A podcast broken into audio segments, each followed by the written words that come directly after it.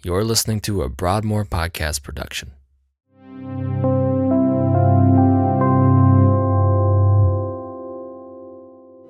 Well, good morning, church. How are we? Great. If you have your Bibles, would you open to Romans chapter 4? Romans 4 is our text for today. But before we jump into Romans, Mike kind of gave you a little heads up of what today is. Many of you probably know what this is to my right and to your maybe left as you're looking to me. Uh, this is an Advent wreath. Uh, on an Advent wreath, you're typically going to find five candles, four candles surrounding, making a circle or maybe a square, depending on how you, you stage it, and then one candle in the middle. Uh, and this day, this is the fourth Sunday out from Christmas Day, and it's the start of Advent.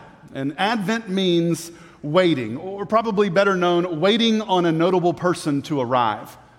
And we know who that person is for us. That's the person in the work of Jesus Christ. But as we look to this, every week you're going to see this wreath in the middle of, or, or in the center of our stage. And, and maybe in your homes you have Advent candles, Advent wreaths as well. Here's the purpose behind them that when you walk in from the chaos and the hustle and the bustle of this season, you look at something that is different.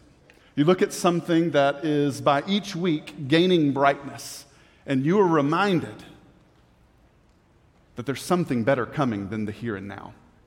And so for us, we, we need to remember that not just in our one hour church service on Sunday, but in our homes as well, in our lives as well. Just to remember that we aren't living for right here and right now. We're living for the life and the kingdom to come. And so that is what this Advent season is all about. You are going to see different themes as we journey towards Christmas Day. Today's theme is hope. Next week is peace. The next week after that is joy. And then the final one leading up to Christmas Day is love. And then on Christmas Eve, we pray that you, your family, and all of your friends are going to join us for our Christmas Eve services that day. And it will be in that moment that we light the center candle, which is the Christ candle. And so for that, we give thanks to the Lord this morning that we are in the right now, but we are waiting on the not yet. We are waiting on what is to come. We are waiting on the fulfillment of all the promises of Christ in his second coming.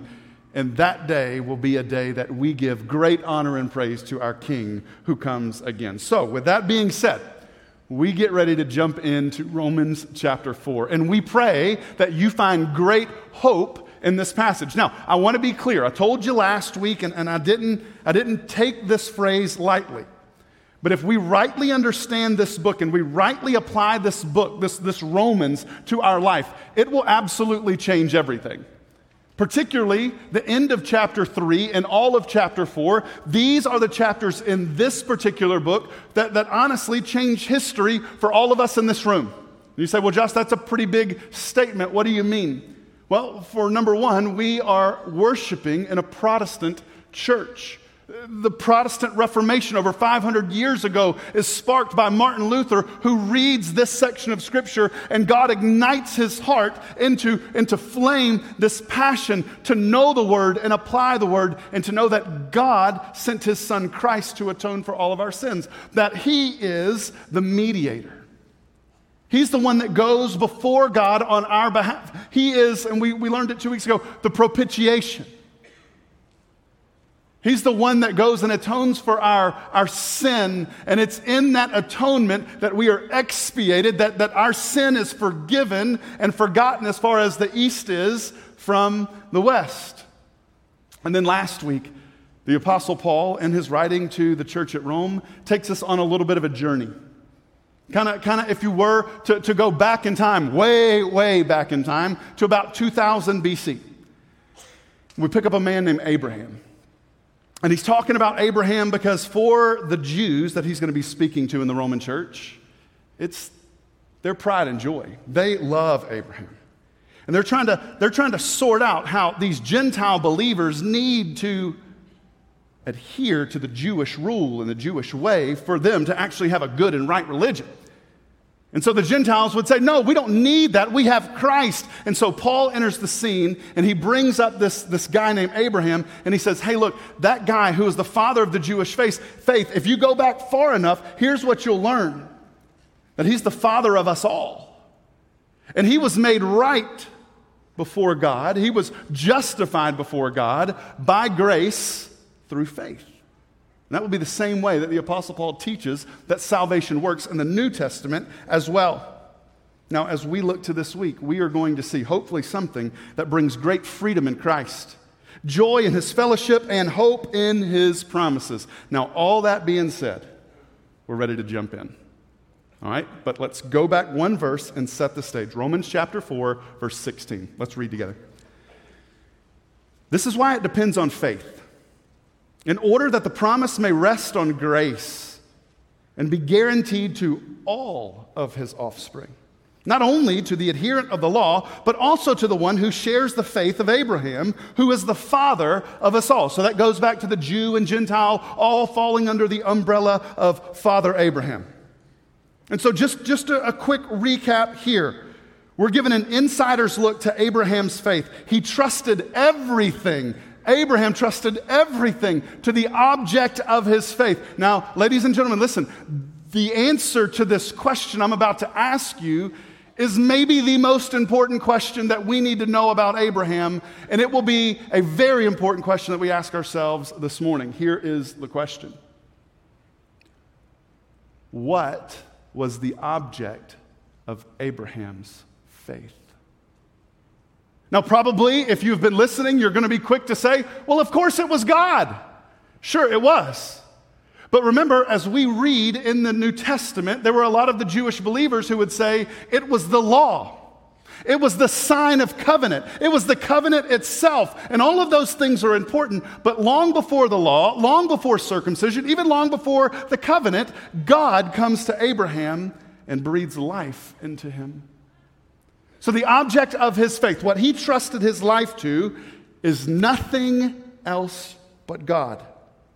Verse 17 says it this way As it is written, I have made you the father of many nations, in the presence of God in whom he believed, who gives life to the dead and calls into existence the things that do not exist. All right? So, Abraham's faith all of it, completely focused on one thing, one person, and that person is God. Yes, Abraham believed in the promises of God, but much more importantly, he believed in God who made the promises. That's going to be an important distinction for us. All right, this is really huge. It may seem silly this morning to point out that Abraham's faith was placed solely on God. You may sit here and say, well, of course it was. What else would Abraham's faith be placed on? Abraham focused on his God who gives life to the dead and calls into existence the things that do not exist. Remember those two things, they're going to be important later.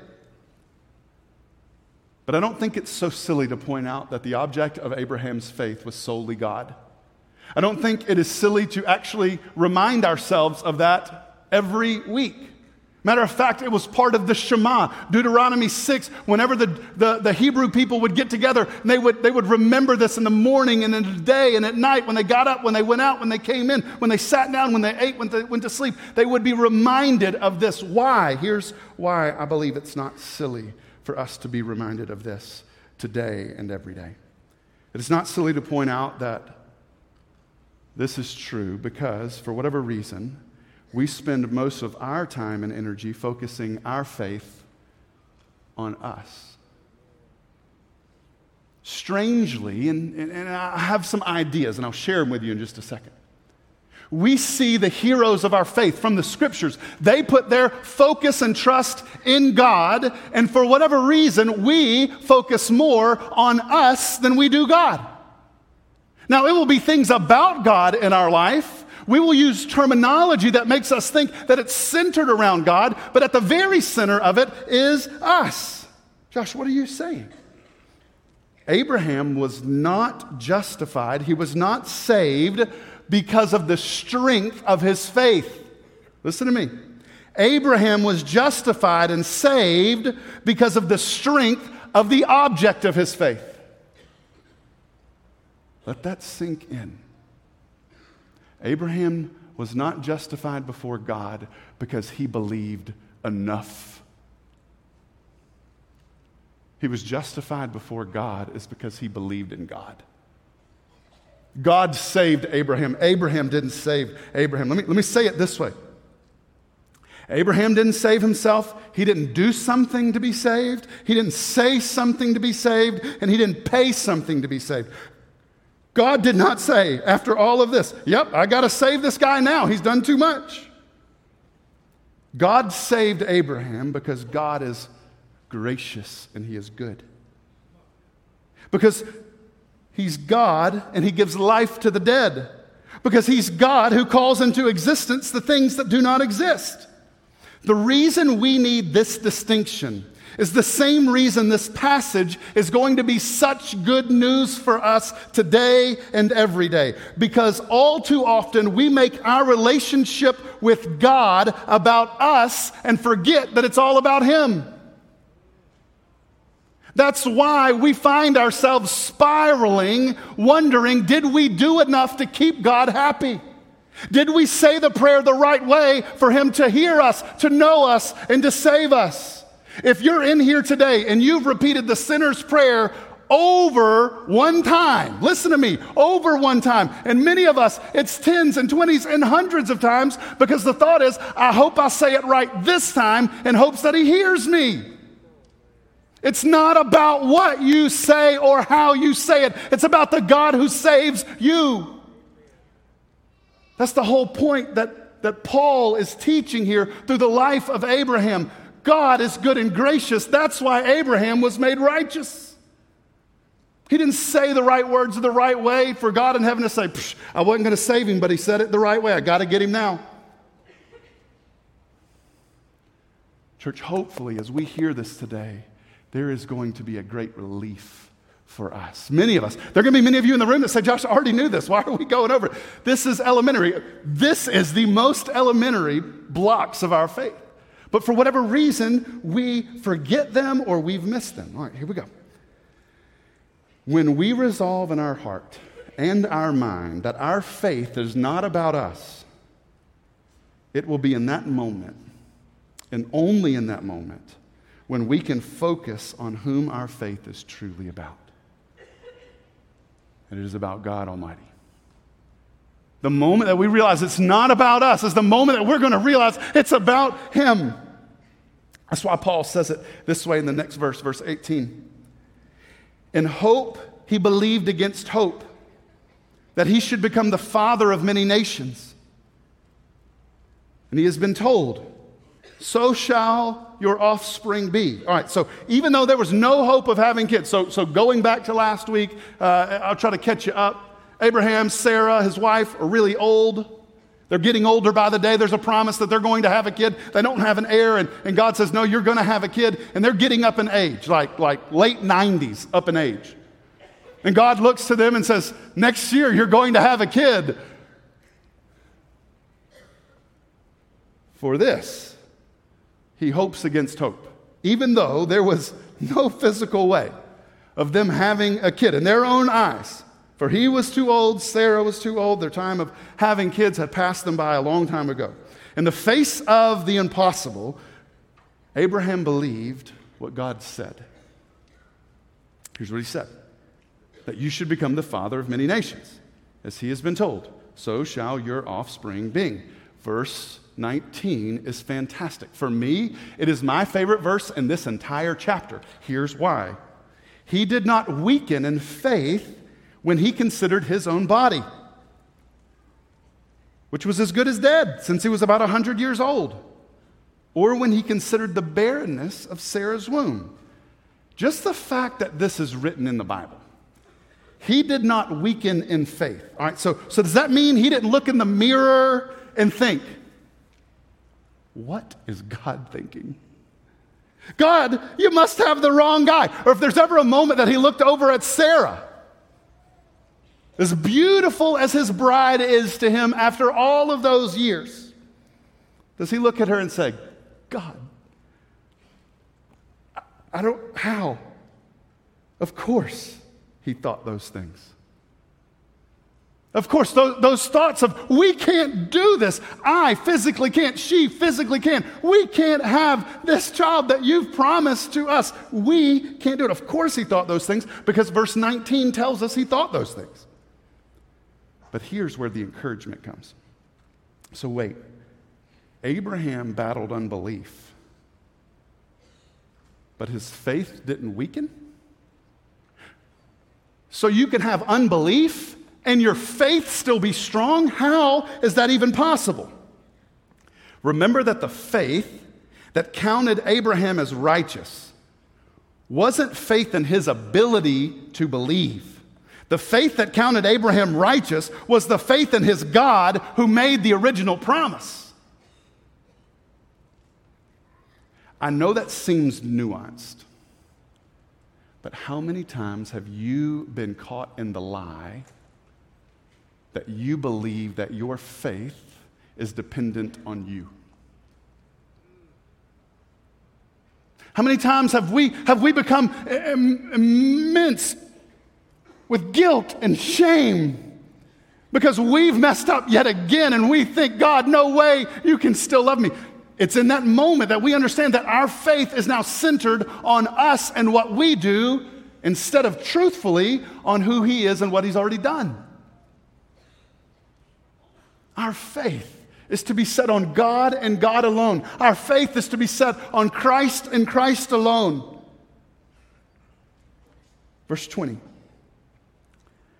No unbelief made him waver concerning the promise of God, but he grew strong in his faith as he gave glory to God. Yes, there was unbelief, but it didn't make him waver concerning the promise that God gave to him. He didn't wallow in his unbelief, but in his unbelief of his ability, of, of, of, Abraham's ability, he became strong in his faith, faith in God and God's ability to keep his promise. I want you to get that, so let me say it a little more slowly this time. Abraham did not wallow in his unbelief, but in his unbelief, that he had of his body, of his wife's body, of their age. It was in that frailty, in that brokenness, that he became strong in the promises of God. Because it was in that moment that he realized there is no way I can do this. And so, if God, you're going to do it, you are going to be the one to do it. And at the end of the day, you're going to be the one who gets all the glory for it. And that process somehow brings God glory. I don't know about you, but this gives me so much hope. God uses the unbelief in me to grow my faith in Him. How many of us in this room have battled with the unbelief in us, causing guilt and shame in us? And what this verse tells us is our unbelief in us should be the very thing that draws us to belief in Him. And it's through that cycle that brings him glory. Listen to me. The enemy wants you to believe your life is about you. The gospel tells a better story. Your life, Christian, that is now bought with a price, belongs to him. And all the failures and all the shortcomings, it belongs to Him. And what He is going to do, what the Father is going to do, is in all of our brokenness, show Himself complete. And it's in that completeness that we can come and find our soul's rest.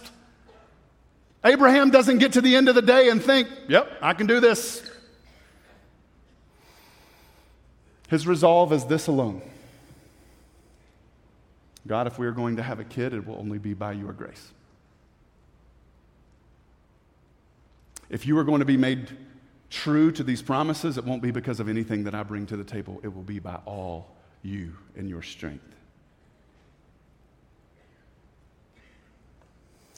If you need to hear it again, if, if you need to feel better about what you're hearing, Paul gives, I think, the clearest definition of what biblical faith is.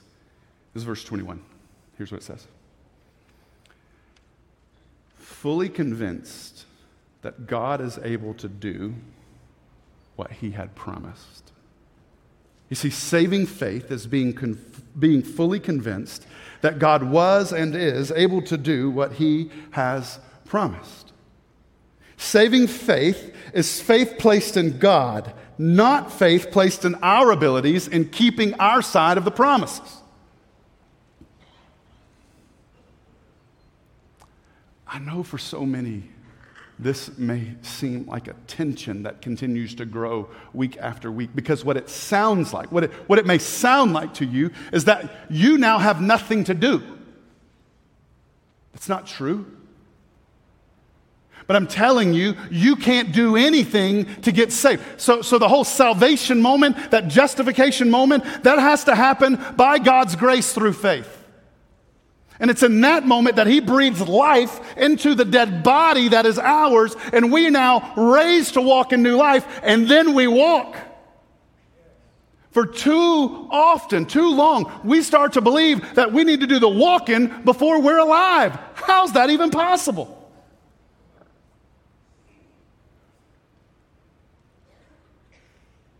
The reason this section of Romans is so powerful is because it changes the way that we think, and it should change the way that we think. A lot of times, the, the passages that we have in Romans are picked out. You have maybe the eight Romans Road passages. But I would encourage you that if you start from the beginning and go to the end, this book is absolutely going to change you. It's going to make you feel uncomfortable in all the greatest kind of ways. Especially where we live and how we live, when we think it's a lot about us and what this, this book is going to tell us. It's told us in the first chapter 1, chapter 2, and half of chapter 3 you are more dead than you even thought. You got more carnal nature in you than you even thought possible. But God's got more goodness in Him than there is sin in us. And it's in that goodness that God breathes life into us. And then there is going to come a section in here that calls us to action. But when it comes to justification, when it comes to, to salvation, when it comes to coming into the family of God, listen to me, it is by God's grace alone that that happens. Abraham was fully convinced that God was able to do all that he had promised. Saving faith is a faith placed in God, not in our own abilities. Verse 22. This is why his faith was counted to him as righteousness. See, chapter 4 has been a great trip down memory lane so far. But why did Paul take them, and why does Paul take us to 2000 BC? Verse 23 and 24 tell the story. But the words, it was counted to him, applied to him. The words, this, this idea of justification were not written for his sake alone, but for ours also. So, so we finally get the, the imagery very clearly that Paul is giving to us. The reason I'm going back in time to tell you about Abraham, the reason I'm going back to tell you about David, if you go back and read the first part of chapter 4, is because you need to hear what saved them, what redeemed them. Because what got them is the same thing that gets us. It's the good and gracious God who's slow to anger and rich in mercy. We've made this parallel for the past two weeks, but Paul is spelling it out here. That the grace that saved Abraham through faith in God is the same faith that saves us through faith in God. Generally, there are two types of people, right? So I'm, I'm going to generalize us in this room. You may like that, you may not. Here we go. Those that hear a big picture idea and connect with it, and you find joy from it. That's one group. Second group, there are those in the room that need more details. We hear from you when we do our podcast. When we talk about the general ideas, some of you are like, Yes, I love it. Others are like, No, I need more. I don't know where you are this morning. I know who some of you are because I read your emails.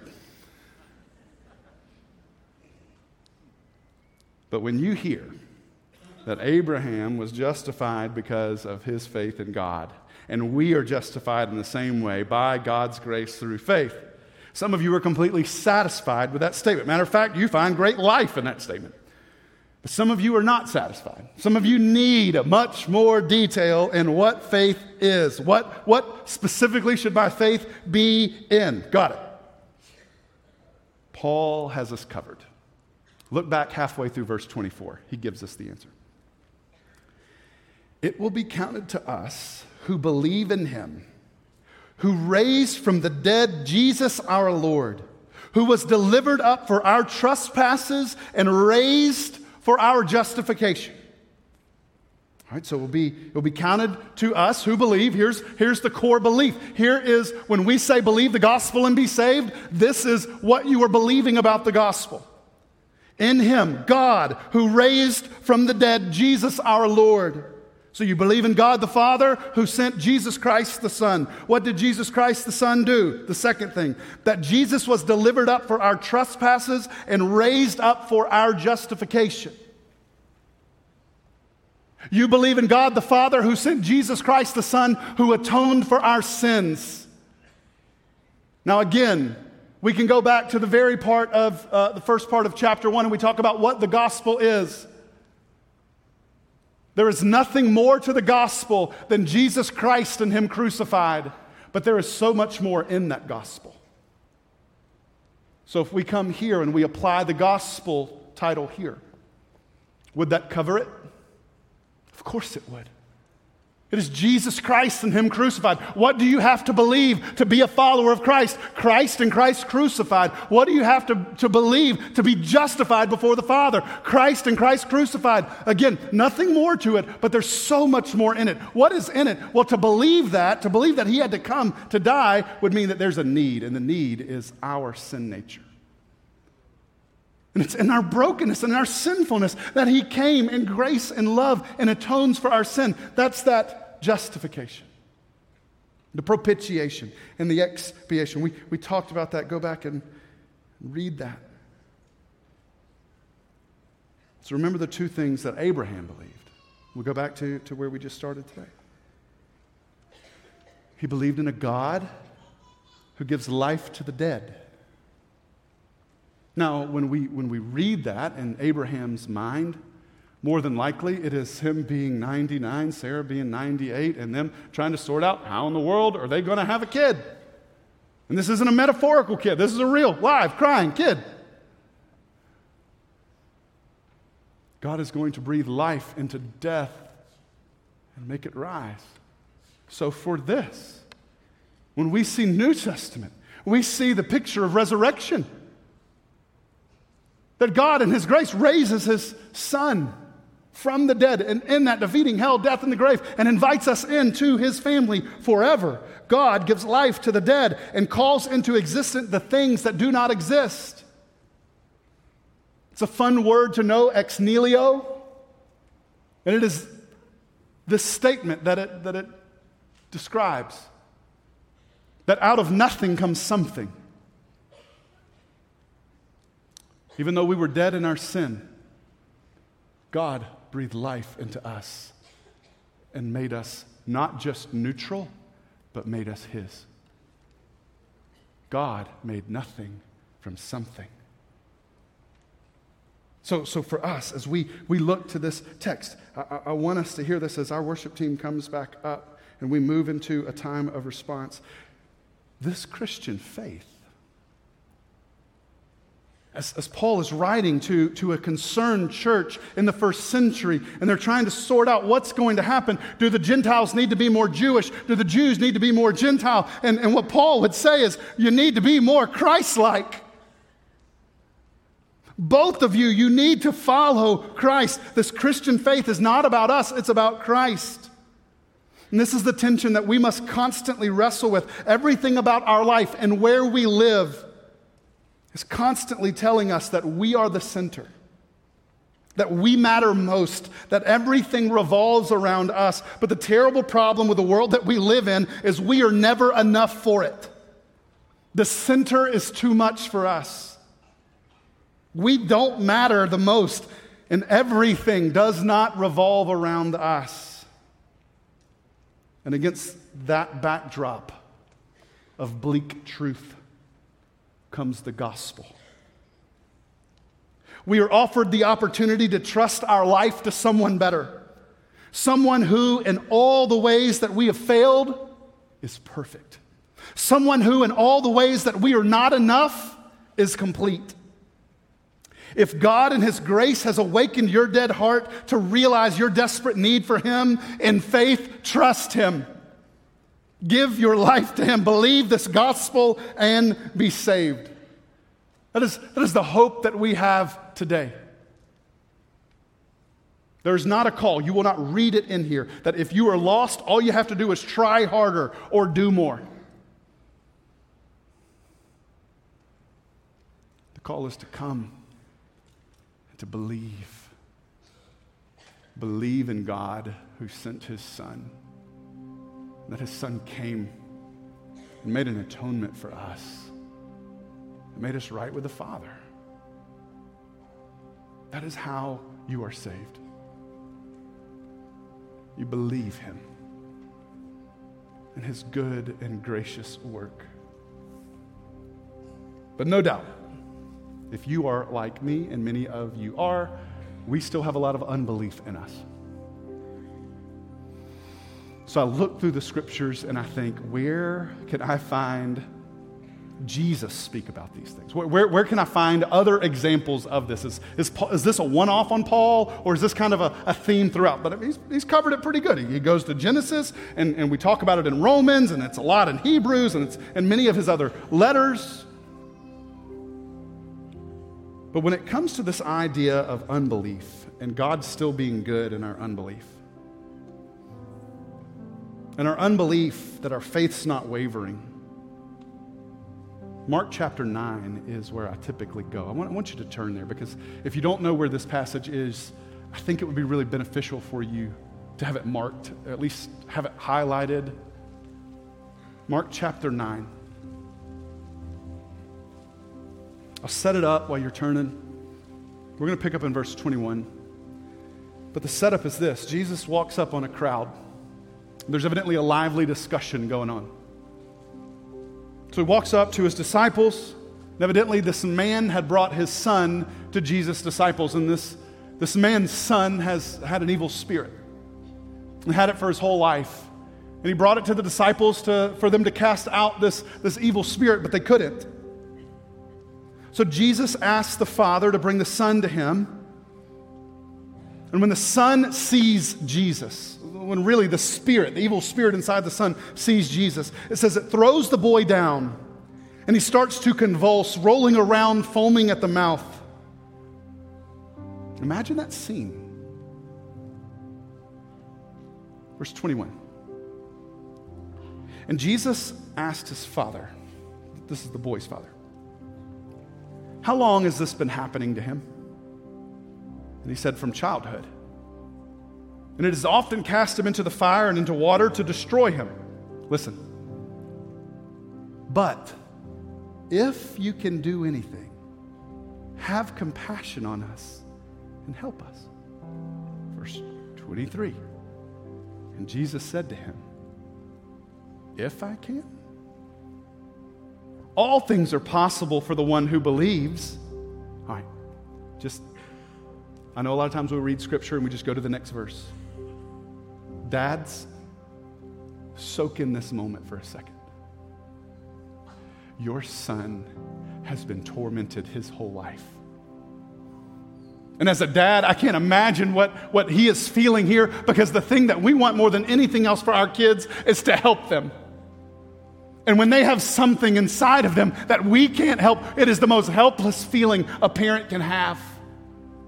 And so he brings his son to the people that he thinks can help, and they can't. Jesus shows up and Jesus asks for the boy, and the boy starts to walk towards him. And as soon as the Spirit sees him, he throws the boy down and starts to roll and convulse and to start to fo- uh, foam at the mouth. And in the dad's mind, hear me out. This is the guy who's supposed to fix it. He's getting worse.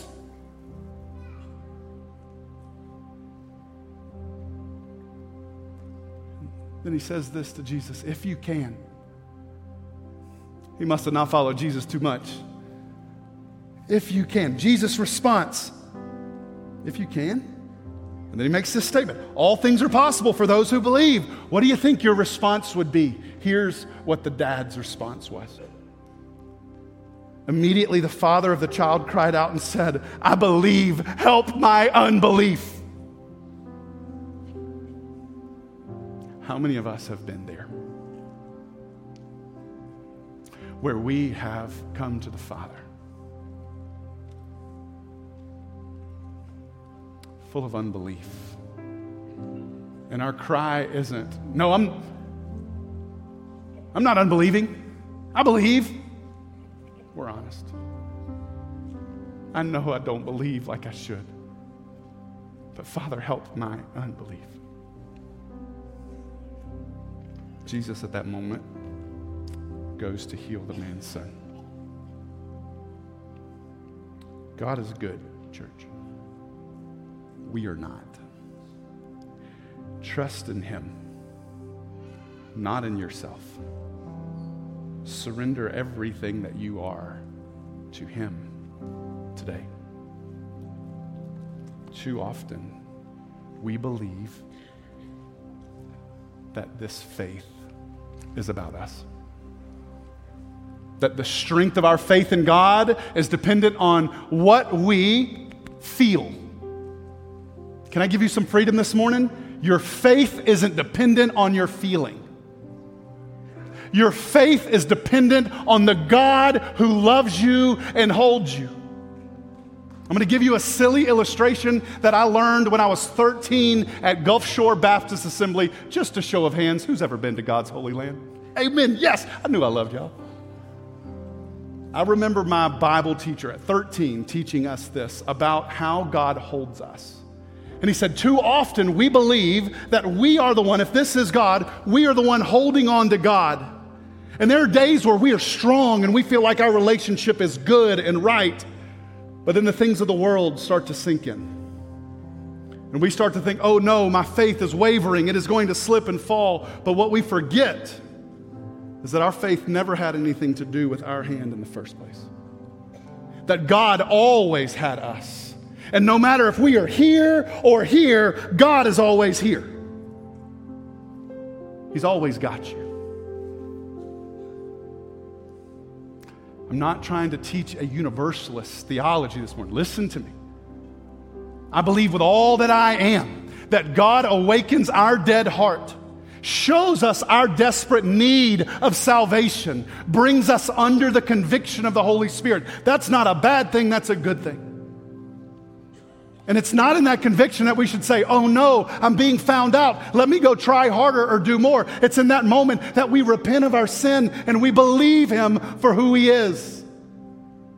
And it's in that belief that we are set free. That's what the Apostle Paul wanted the first century church to know. That's what God wants us to know today. That if you believe, and God the Father, who loves you enough, who sent his Son. That whoever would believe in that Son would not perish, but have everlasting life. That is the good news of the gospel. That is what we believe, that is what we tell, and that is what we live. Church, would you pray with me as we move into this invitation time? Father, we do thank you for today. We thank you for your, your scripture. I pray, Father, that in my brokenness, that it was made clear today. Thank you for holding us even when we feel like we are falling away. Thank you for the story, the account of Abraham, the account of David, the account of Christ, all the disciples. Thank you for all those who have gone before us, who have shown us what it is to believe in you. So we ask today, Father, that you would strengthen our hearts in the midst of our unbelief.